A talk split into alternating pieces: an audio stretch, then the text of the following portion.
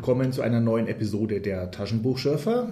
Ich bin Thomas. Hier ist Anton und ich freue mich auf Kull. Der ist was Besonderes, sowohl bei Howard wie in unserer Reihe Terra Fantasy. Ja, und zwar ist das Band 28 von Terra Fantasy. Der erste von zwei Bänden, die die Geschichten um Kull von Atlantis von Robert E. Howard sammeln. Ich reite immer auf den Untertiteln herum, der lautet Abenteuer aus dem hyborischen Zeitalter. 1976, oder? War das hyborische Zeitalter, da ist das erschienen. Da ist es nach Deutschland gekommen, das hyborische Zeitalter. Ah, und wann ist das jetzt, das hyborische Zeitalter gewesen? Wenn ich raten müsste, vor 100.000 Jahren. Okay. Es geht ja eigentlich gleich in der ersten Geschichte los. Also in diesem Band sind neun Texte, zwei davon von Len Carter beendet. Einige sind sehr kurz, fast fragmenthaft. Und der erste Text heißt Die hyborische Epoche und ist eigentlich der Anfang eines viel längeren Essays, in dem Robert E. Howard versucht, so seine gesamte Vorgeschichte alles irgendwie zusammenzupacken und zu erklären. Und das geht los mit vor 40.000, vor 100.000 Jahren, mhm. mit äh, der hyborischen Zeit. Das ist vorsinnflutlich. Da gibt es Barbaren, nämlich Pikten, Atlanter und Lemuria, einen Hauptkontinent Turia. Und das große Merkmal oder dieser hyborischen Epoche ist, dass am Ende Atlantis versinkt. Und dann passiert erstmal nichts. Und lange Zeit später, vor 20.000 Jahren, gibt es die Geschichten um Conan. Ach, Conan ist viel später. Das ist die gleiche Zeit, die gleiche, nein, ist die gleiche Welt, aber viel später. Dann haben wir also einen Text der Geschichtsschreibung vor uns. Ja. Das äh, bejahst du einfach so. Naja, es ist, äh, ja. Ja, also. Es ist eine fiktive Geschichte und sie ist auch nicht völlig zuverlässig und irritierend dran. Bin ich der Einzige, den das irritiert dass Howard Namen aus unserer irdischen, also Geschichtsschreibung benutzt. Atlantis, Lemuria, Pikten. Und er zieht da ja schon eine, eine Linie durch von vor 100.000 Jahren bis heute. Und das ist. Könnte das der Grund sein, wieso Hugh Walker im Vorwort schreibt, dass Bull im Grunde ja keine Fantasy sei? Howard war, glaube ich, ursprünglich an ja, Geschichten aus fremden Zeiten interessiert, aus Irlands Blüte, da haben wir schon einige Geschichten gelesen. Ähm, und die Kull-Geschichten haben teilweise nicht viel Fantasy-Elemente drin. Drum hat er sie auch schlecht verkaufen können. Ja, mal, wenn er sie ähm, Magazinen anbietet, die damit nichts anfangen können, aber er hätte halt im Fantasy-Bereich bleiben sollen und nicht meinen, nur weil er jetzt das will, ist das, was er schreibt, keine Fantasy mehr. Für denjenigen, der sein, seine Texte kauft, hat er diese Schublade einfach, diesen Stempel hat er aufgeprägt. Howard, Fantasy-Autor, was? Der will kein Fantasy mehr schreiben. Das kann ja nichts sein. Äh, nein, er hat angefangen als Nicht-Fantasy-Autor. Ach, das, war, das waren die ersten Geschichten. Howard hat in, in, seiner kurzen, ergiebigen Karriere alles Mögliche geschrieben. Ach so, okay. Boxergeschichten, Westerngeschichten, Kriegsgeschichten, lustige Geschichten, alles Mögliche. Und sein, seine spätesten Sachen waren die, die Fantasy-Sachen, war Conan, für den man ihn heute kennt. Okay, wir sprechen heute nicht über Conan, deswegen die klare Frage, was ist Kull für ein Genre? Erstens. Zweitens, was hat er in unserem Podcast verloren? Jetzt bin ich aber auf die Antwort gespannt. Ich nenne es Fantasy. Okay, gut. Damit sind alle Klippen übersprungen. Wir haben Schwerter und wir haben Magie. Es ist eine andere Art Fantasy als Conan. Vorgeschmack auf Band 2. Nachdem er Kull nicht gut verkaufen konnte, hat er eine der Kull-Geschichten genommen und gesagt, naja, pack mal ein bisschen mehr Magie rein und nenne den Helden anders, nämlich Conan. Und schon hat er den Fantasy-Helden erfunden, der ihn dann später noch berühmter machen sollte. Aber ja, es ist, es ist Fantasy, obwohl der Kull ein anderer Typ als Conan ist. Das merkt man schon in der zweiten Geschichte, wenn ich gleich überleiten darf. Die Flucht aus Atlantis. Ja.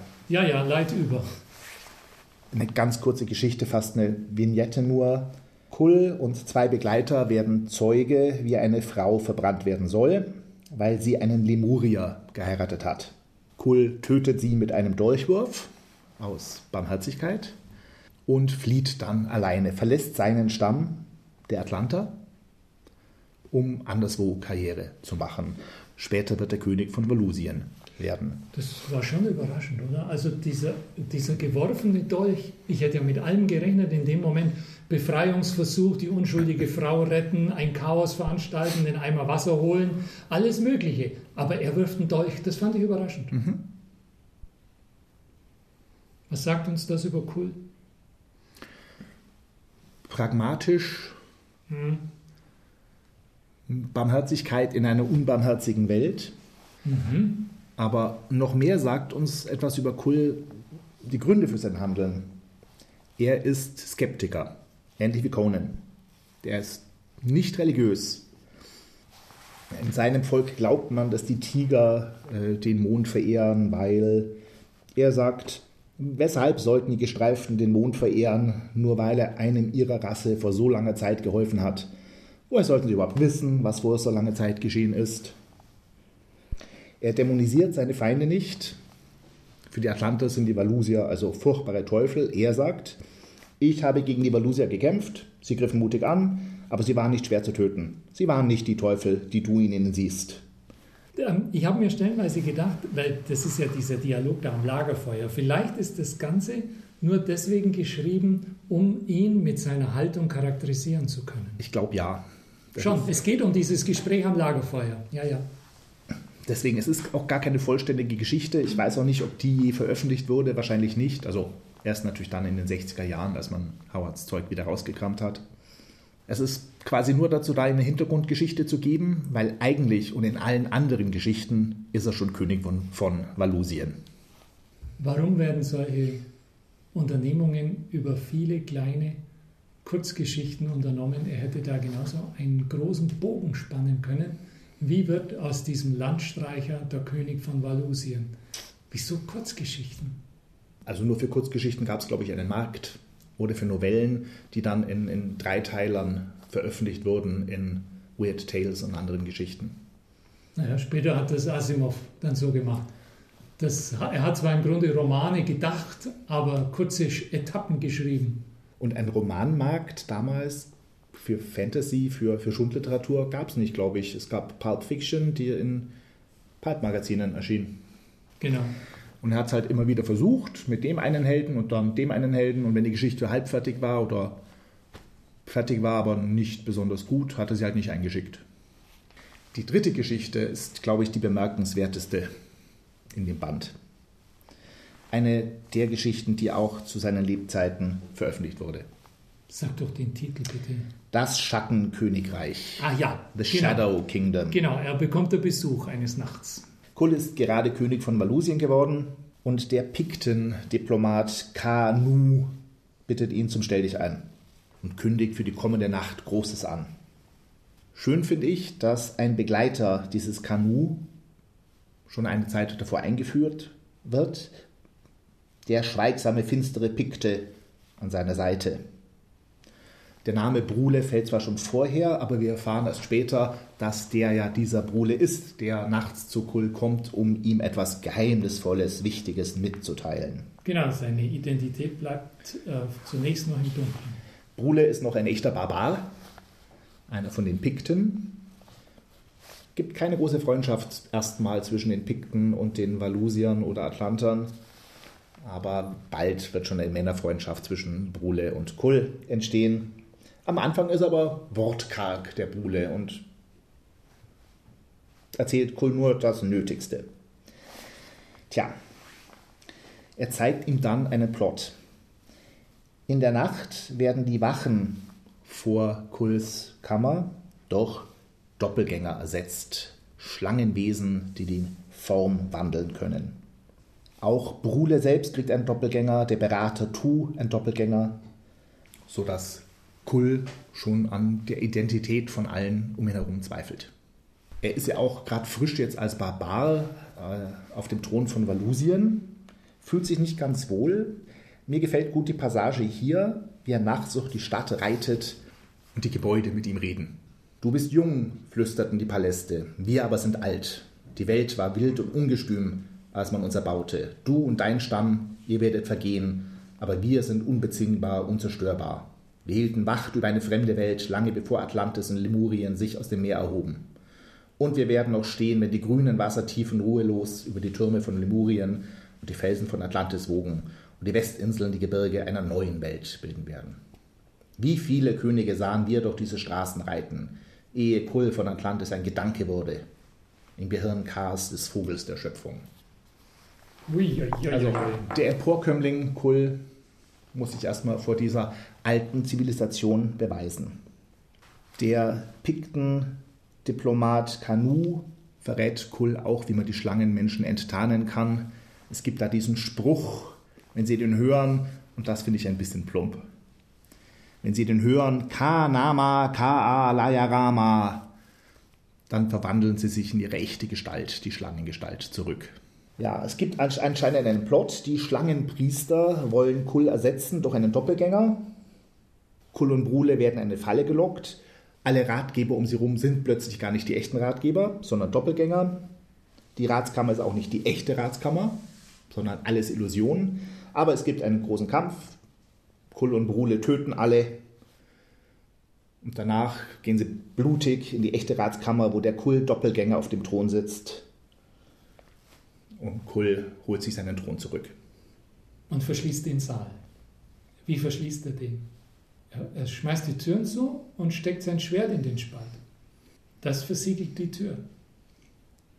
Zu der Geschichte finde ich noch interessant. Erstens, er gibt sich nicht sehr Mühe mit den Namen. Die heißen alle gleich. Ist dir auch aufgefallen? Wir haben, Ah, wir haben Kanub, der Baron von Blal. Wir haben Kanu, den Diplomaten. Wir haben Ka, den Vogel der Schöpfung. Wir haben Ka Nama Ka Layarama, diesen Zauberspruch. Also bei historischen Geschichten kann man sich die Namen nicht immer raussuchen. Also der Herausgeber bezeichnet das, was du vorgetragen hast, einen Ausschnitt aus einer historischen Geschichte aus einer fantastischen Welt. Stimmst du dazu? Also es geht in einer historischen Geschichte immer um etwas Mythisches. Das sagt Hugh Walker. So wie bei Conan. Einverstanden. Ich höre dir mal zu. Ja, ich kann damit nichts so Rechtes anfangen. Das Ganze gipfelt in folgendem Gedanken. Jetzt pass auf. Also Walker schreibt, das, was wir in allen Epen wiederfinden, nämlich heroische Gestalten, die in barbarischen Welten fantastische Abenteuer zu bestehen haben, das ist nichts Besonderes. Ganz normal. Da braucht man sich nicht drüber wundern. Aber was Howard hinzufügt, ist ein starker Realismus. Und dieser starke Realismus lässt uns seine Abenteuer unmittelbar miterleben. So, jetzt musst du mir helfen. Was ist ein starker Realismus? Ich vermute mal, es ist einfach im Gegensatz zum Märchentonfall. Realismus ist das der, der prägende Stil seit nach der Romantik. Keine blumigen Adjektive, keine märchenhaften Tonfälle. Der Erzählstil, der allgegenwärtig geworden ist eigentlich inzwischen. Das, also ich mag äh, soweit zustimmen, dass man sowas bei Howard findet, aber so ganz ist das bei Howard nicht verwirklicht. Oder? Also, nee. Welche Stelle ist denn nicht realistisch in dem Sinne? Naja, also zum Beispiel dieses ähm, Ehren der Altvorderen und der großen Geschichte, gerade mit diesen Gebäuden und das alles, das ist schon weit weg, oder? Das mit den Gebäuden, okay, aber Realismus im Sinne von, das haben die Leute doch damals gedacht. So haben die Leute das empfunden. Ja, so könnte man es sehen, das stimmt, ja. Ja. Das ist denen praktisch unterstellt. Also es liest sich nicht wie ein Märchen, das ist damit gemeint. Da stimme ich dir nur vorläufig zu, aber wir kommen nochmal drauf zurück, bitte. Ich finde es interessant, dass hier ein wichtiges Thema von Kull zum ersten Mal ausführlich auftaucht, das in den anderen Geschichten auch ein bisschen behandelt wird. Das mit dieser Verschwörungsparanoia. Brole kennt eine Geheimtür im Raum des Königs, das ist der König, die der König selber nicht kennt. Mhm. Da muss der König erstmal denken, ja Moment, bin ich ja König oder was? Bin ich ja noch sicher? Gibt es hier Geheimgänge? Wir haben einen Wandbehang, der sich bewegt. Masken der Hofleute sind immer wieder ein Thema. Kull denkt, alles erschien ihm wie ein Fest der Verkleidung, bei dem Männer und Frauen ihre wahren Gedanken und Gefühle hinter undurchsichtigen Masken verbargen. Und zuletzt haben wir eben diese Schlangenmenschen, die unter uns wandeln, unerkannt. Das treibt es auf die Spitze. Ja. Die übrigens, also tatsächlich der Ursprung dieser ganzen modernen Schlangenmenschen-Mythologien sind. Du bist damit vertraut, dass manche Leute mit Reptiloiden und so, die Queen in Wirklichkeit ein Schlangenmenschen, diese Sachen? Nee, das habe ich nicht gehört. Also ich weiß, dass es bei Conan solche, solche Wesen gibt. Nein, ich meine 2019, also Gegenwart, ähm, Spinner, Verschwörungstheorien, ähm, Leute, die glauben, dass die Schlangenmenschen unter uns wandeln. Unglaublich, das habe ich. Man hört da immer wieder was, was man noch nie kennt. Also gibt es das? Die Queen oder wie? Die Queen ist eine der bekanntesten von diesen Schlangenmenschen. Und du glaubst, das geht auf Howard zu? Ich habe das mal recherchiert, das geht ja, letztlich. Erzähl. Ich meine, vorher haben wir diese Schlangenmenschen noch bei V, die, wie hieß diese Fernsehserie? Mhm, genau. V, die, die Besucher. Besucher, ja. Auch eine, eine Rasse von Außerirdischen, die auf die Welt, auf die Menschenwelt kommt ähm, erstmal empfangen wird als Freunde und sie geben, verhalten sich wie Freunde und sehen menschlich aus, aber am Ende der ersten Folge stellt sich raus, in Wirklichkeit sind sie eklige Schlangenwesen und planen Böses. Und diese ganzen Schlangendoppelgängerwesen gibt es erst, also früh Erstbeleg ist Howard. Wow, das ist ja toll. Ich ähm, werde bei unserem Podcast ein rotes Ausrufezeichen eintragen, weil das, da hast du ja Besonderes geleistet. Alle Achtung. Ähm, ich möchte zu der Geschichte noch was Banales anfügen. Die war echt gut. Die, die hat mal was geboten, nämlich die Entwicklung der Charaktere. Nicht? Ihr Verhältnis zueinander hat sich nämlich verändert. Und das ist schön dargestellt. Wenn ich sehe, du hast am Ende angedeutet, am Ende ist sogar eine Männerfreundschaft. Ja, am Anfang, die konnten sich ja gar nicht riechen, mhm. die haben sich belauert. Und diese Veränderung hin zu einer ganz anderen Relation zueinander hat, mir, hat mich echt beeindruckt. Bei den ersten beiden Geschichten habe ich gedacht, ja, die hätte der Lynn Carter besser in der Schublade gelassen. Also die waren ja überflüssig wie sonst noch was. Das hätte man in zwei Sätzen zusammenfassen können und die Welt wäre erklärt. Aber in der dritten, das Schattenkönigreich da ist wirklich was erzählt. Das ist eine, eine Erzählung, die war beeindruckend. Hat mir gefallen. Mir auch. Wieder nur kurz ist die nächste Geschichte, der Altar und der Skorpion. Kurz, vignettenhaft. Kult taucht eigentlich gar nicht auf. Ein junges, gefangenes Paar soll von dem bösen Zauberer Turon geopfert werden. Kull ist zwar auf dem Weg, sie zu retten, aber er wird es nicht rechtzeitig schaffen. Der junge Mann betet zu einem vergessenen Skorpion-Gott in Form einer Kristallstatue, erinnert an irgendwelche alten Verpflichtungen, die der Gott nochmal hatte. Tja, daraufhin fällt dieser Schurkenzauberer Turon tot um. Er ist von einem Skorpion gebissen worden und stirbt. Und ich glaube, ganz am Ende taucht Kull noch auf und klopft an die Tür und sagt: Hallo, wer da? So in etwa. Nett, oder? Ist aber nett dargestellt. Ich mag es, wenn die Hauptpersonen mal nicht die Hauptperson sind, sondern nur am Rand erscheinen. Ja, mir, mir gefallen so nette, nette Formulierungen wie der Skorpion kroch mir über den Busen, ohne mich zu stechen. Ist das nicht nett? Ich frage mich die ganze Zeit, an was mich das erinnert.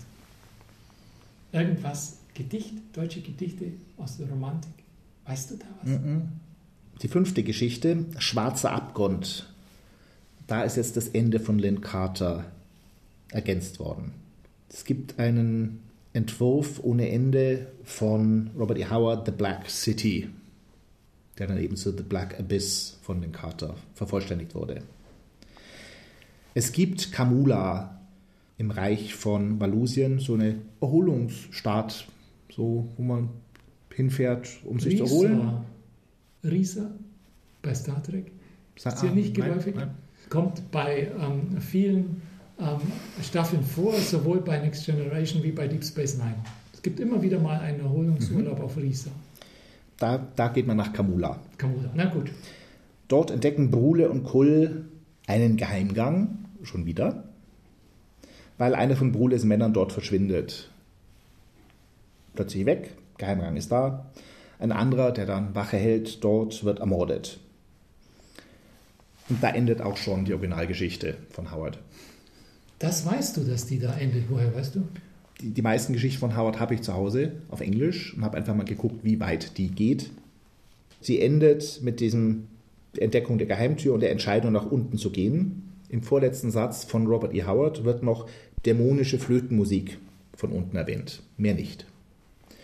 Was Lynn Carter dann raus gemacht hat, Brule und Kull gehen nach unten und dort gibt es dann ein Lovecraftsches Monster. Ja, und eine blöde Tanzorgie, Ja, echt gedacht Passt hat, überhaupt ja, nicht. Wir haben irre Musik, diese Teufelsflöte und die zivilisierten, die ach so zivilisierten Mitglieder von Kamula, der High Society, führen dort also Menschenopfer durch und obszöne Tänze und solche Sachen. Das ist Lynn Carter jetzt. Das ist Lynn Ah, Carter. interessant zu hören. Dieses Lovecraft-Monster da unten passt nicht dazu. Das Auch- sich am Ende auch noch bedankt, dass es zerstückelt wird. Ja. Mm. Unten haben wir eine Tänzerin, die Kull erregt. Ihre weißen Arme woben ein Netz lockenden Zaubers. Ihre roten Lippen waren weich und einladend wie reife Früchte. Ihr, ihr jungfräulicher Busen hob und senkte sich unter ihrem leidenschaftlichen Atem wie weiße Rosen, die ein heftiger Wind schüttelt. Kann man gar nicht sehen, wenn man so weit weg steht und die Fackeln flackern. Passt auch gar nicht zu Kull. Kull hat kein Interesse an Frauen.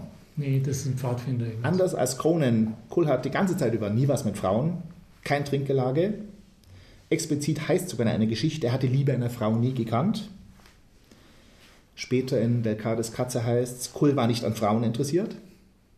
Der sitzt da und grübelt und philosophiert. Äh, Sein karg eingerichteter Raum hat zwei riesengroße Regale mit Pergamentschriften. Das ist ein Intellektueller. Oder ein Heimatloser, der der verlorenen Heimat nachtrauert, der nicht weiß, wer er ist, der sich und seine Heimat erst finden muss, den Herd errichten, so wie Odysseus, das Bett am Stamm errichten und dann wäre es soweit gewesen. Ich glaube, dass Howard sich einfach die Option offen halten wollte. Aber es könnte natürlich auch ein, wie hast du gesagt, ein Intellektueller sein. Aber ein recht schweigsamer Ein Intellektueller. Schweigsamer, ein Grübler. Sagen Grübler. wir lieber Grübler. Grübler, okay. Mich hat diese Lenkata Howard-Geschichte The Black City noch erinnert. Ähm, es gibt eine Robert E. Howard-Geschichte Schatten in Zambula. Da kommt Conan allerdings auch in so eine Luxusstadt, wo es reiche Leute gibt und allen geht's gut. Aber nachts, nachts sind die Sklaven der Stadt als Menschenfresser unterwegs. Also auch dieser Dualismus von zivilisierter, überzivilisierter Oberfläche und finsteren Untaten darunter. Die sechste Geschichte. Ist das die Katzengeschichte jetzt, oder? Ja, Das heißt, ich bin dran. Delcardes Katze, Menschenskinder. Da taucht ja was auf. Das gefällt mir schon, seit ich die ersten Darstellungen in der Ausstellung ah, Der Grabschatz des Tutanchamun, da war eine aus Ebenholz geschnitzte Katze dabei. Basket hieß die so? In der Geschichte heißt so eine Katze Sarimes. Diese Sarimes-Katze hat unglaublich weise, kluge Augen, ist sensationell alt, wird immer älter, stirbt nicht, möglicherweise unsterblich, gehört zu einer alten Katzenrasse und es wird behauptet, sie kann sprechen. Der Kull interessiert sich für dieses Thema und stattet dem Frauchen, bei der selbige Katze gerade lebt, einen Besuch ab. Die, das Frauchen der Katze heißt Delcartes und die hat einen Wunsch an Kull. Der Kull muss ihr erlauben, dass sie den Kulransum heiratet.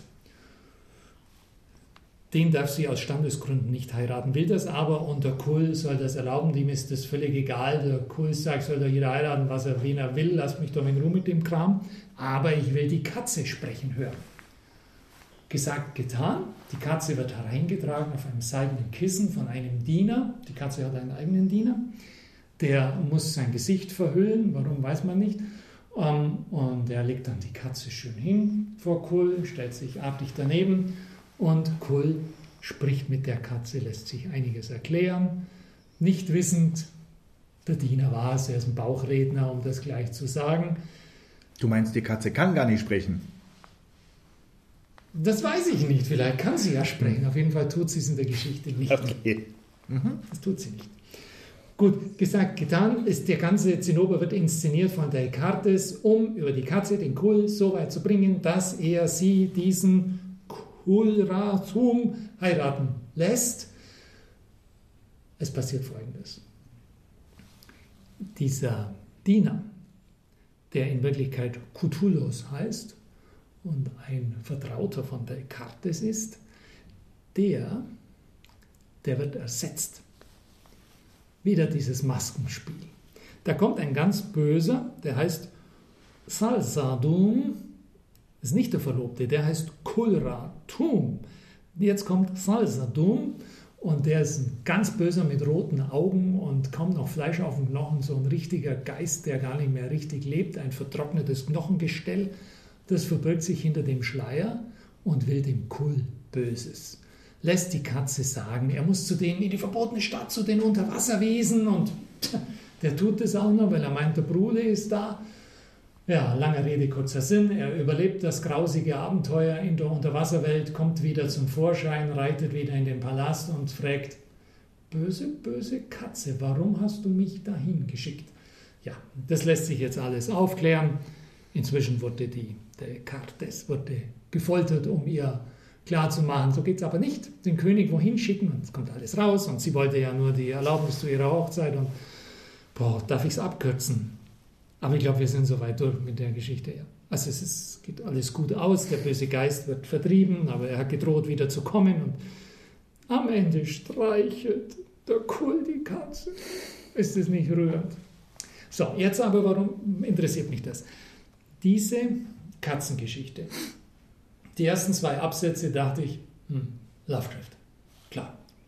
Dann dachte ich mir, nee, nee, eigentlich nicht. Oder wie ging es dir? Wenn du Lovecraft sagst, würde ich sagen, allenfalls früher Lovecraft, als er noch von Lord Dunsany beeinflusst war. Nämlich, da ist es nicht so knallhart realistisch. Da haben wir diese Märchen, mehr Märchen-Tonfall.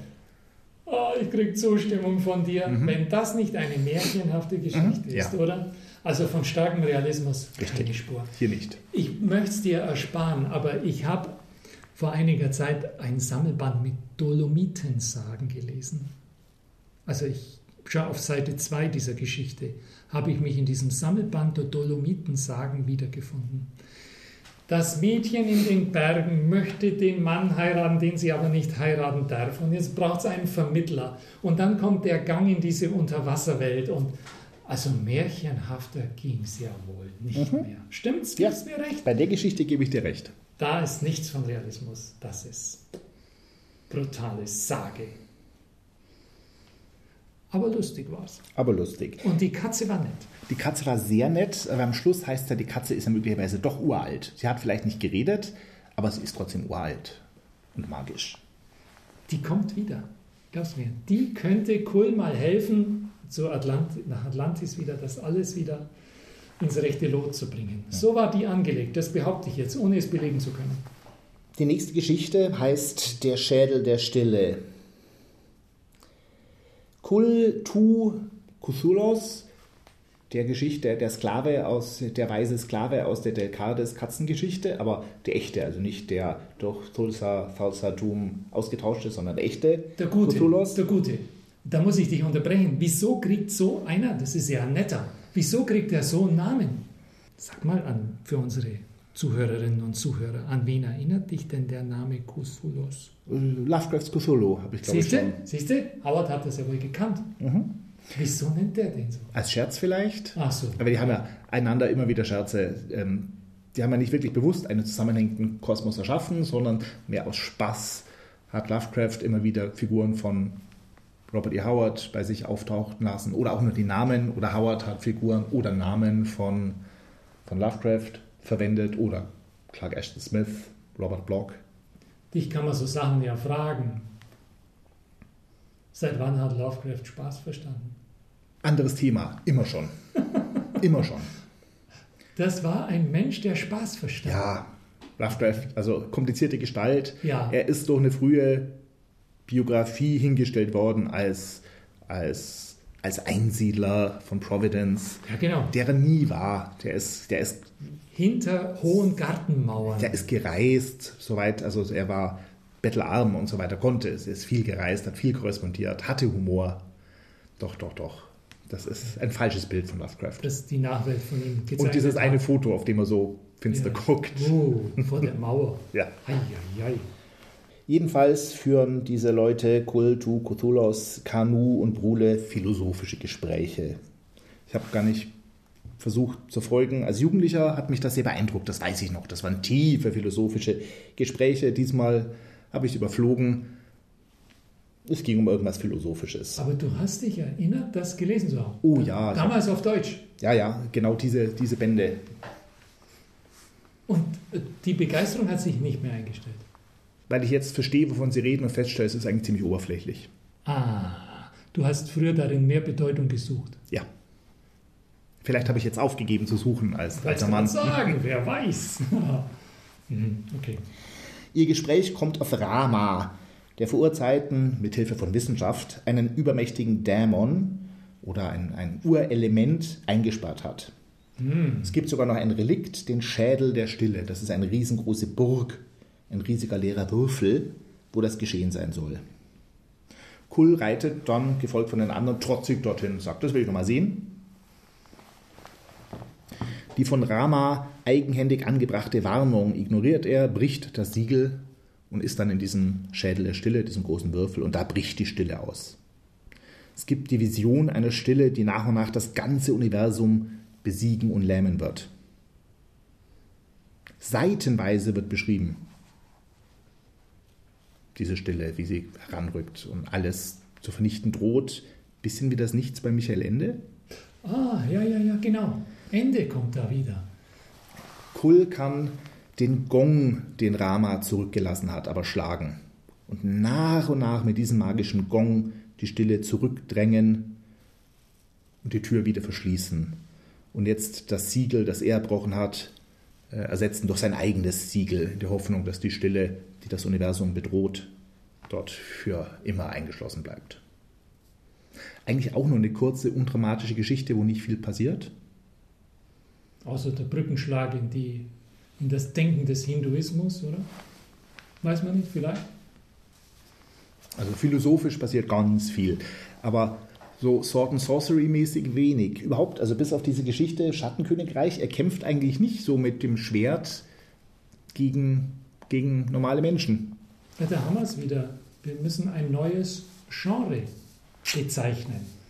Wenn du sagst, das ist nicht, es ist definitiv keine Schwert- und Magieerzählung, Naja, sondern, ja, jetzt sag, ich habe so eingeleitet, Howard ist was Besonderes. Nicht nur innerhalb dieser, dieses Fantasy-Blocks, sondern auch innerhalb es des ist, es ist Schwert und Magie genauso wie, wie Conan.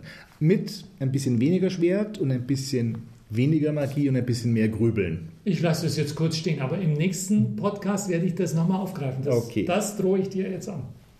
Wir brauchen ein Howard-Genre. Das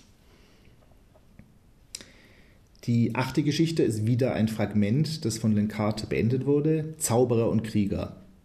Brule und Kull spielen Schach. Schon wieder so eine intellektuelle Betätigung. Ach ja, da, da passt jetzt aber der Grübler. Die Spielsituation, ähm, ein mächtiger Zauberer bedroht einen Krieger, erinnert Brule an ein Kriegserlebnis. Als junger Krieger alleine einem Zauberer gegenüberstehend und ähm, erzählt dann die Geschichte. Siegesgewiss wirkt dieser Zauberer einen Zauber, der bei Brule aber nicht anschlägt, da sein Schwert ungewöhnlich für dessen Zeit aus Eisen ist. Und Eisen macht ein bisschen immun gegen Magie. Es gibt eine Patt-Situation, ähnlich wie beim Schach. Der Zauberer kann ihn nicht besiegen, nicht ganz, aber er selber ist gelähmt, kann sich nicht groß bewegen. Dann kommt ein überraschender Zug. Brule kann sein Schwert bewegen, es ist aus Eisen, und den Zauberstab zerstören. Danach ist es ein leichtes, den Zauberer zu töten. Und auch im echten Schachspiel rettet Brule sich durch einen überraschend einfachen Zug. Letztlich wie bei allen Geschichten, bis auf die erste, Kull ist eigentlich nie allein. Kull taucht immer in Begleitung von, von Brule und Kanu und anderen auf. Er ist immer König und nie allein. Also mich hat das insofern ein bisschen enttäuscht, weil wenn ein Autor diese Metapher des Schachspiels zieht und den Helden seiner Erzählungen Schach spielen lässt, ja, da muss irgendwas passieren, was damit korrespondiert. Entweder er wird bedroht, ein Königreich fällt, eine Intrige läuft, er wird entweder besiegt, dann muss er vorher im Schachspiel verlieren, oder umgekehrt, er gewinnt und gewinnt da auch. Aber so einfach nur, die spielen, die könnten auch Go spielen oder Baduk. Naja, es erinnert Brule an die Situation. Damals Zauberer gegen Krieger, Brule gegen den Zauberer, so jetzt die Spielfigur Zauberer gegen Krieger. Und immer gewinnt der Krieger. Meinst du, es ist einfallsreicher, wenn ihn nicht die Glut im Ofen daran erinnert oder das Schwenken des Glases, sondern das Schachspiel? Naja, also wenn er das Glas schwenkt, es ist ja nicht so, dass er damals mit diesem mächtigen Zauberer in der Kneipe war und beide haben Gläser geschwenkt, dann wäre es klar, dann würde ihn das dran erinnern. Das erinnern. Okay. Hm. Es ja. ist eine unvollendete Geschichte. ja, das, ähm, ist, hm. das muss natürlich auch ein bisschen unbefriedigend sein. Ja. Das ist klar, ich verstehe das auch. Aber da muss ich noch mehr zum Forscher werden, um das auch gutieren zu können. Die letzte Geschichte nur einen Gongschlag lang. Jemand wacht in einer Art Limbo auf, stellt sich ein paar Absätze lang existenzielle Fragen. Das ist also wohl wieder ein Grübler. Wer oder was bin ich? Wo bin ich? Was ist das für ein Ort? Was ist geschehen? Weshalb bin ich hier? War ich schon immer hier gewesen? Stellt sich raus, es ist Kull, trifft auf eine Gestalt, die mehr für den Leser als für Kull selber das erklärt. Du befindest dich hier auf einer anderen Welt, in einem anderen Universum und in einer anderen Dimension. Stellt sich raus, es gab ein Attentat auf Kull, das gerade mal durch Brule abgewendet worden werden konnte. Als Kull wieder richtig zu Bewusstsein kommt, hört er noch den Hall des Gongs, dessen Schlagen das letzte ist, das er zuvor gehört hat. Also all diese Zeit im Nebel, Gespräch mit der komischen Gestalt waren nur ein paar Sekunden, aber für ihn ist viel Zeit vergangen. Auch keine echte Geschichte, eine Vignette, nie verkauft. Aber hübsch. Aber hübsch. Also das war ganz lustig und spannend und vielseitig heute. Anton sagt Tschüss und freut sich auf Band 29 mit dem Herr von Valusien. Das sind die restlichen Geschichten von Kull und auf die bin ich auch schon sehr gespannt. Ich sage auch Tschüss. Das war.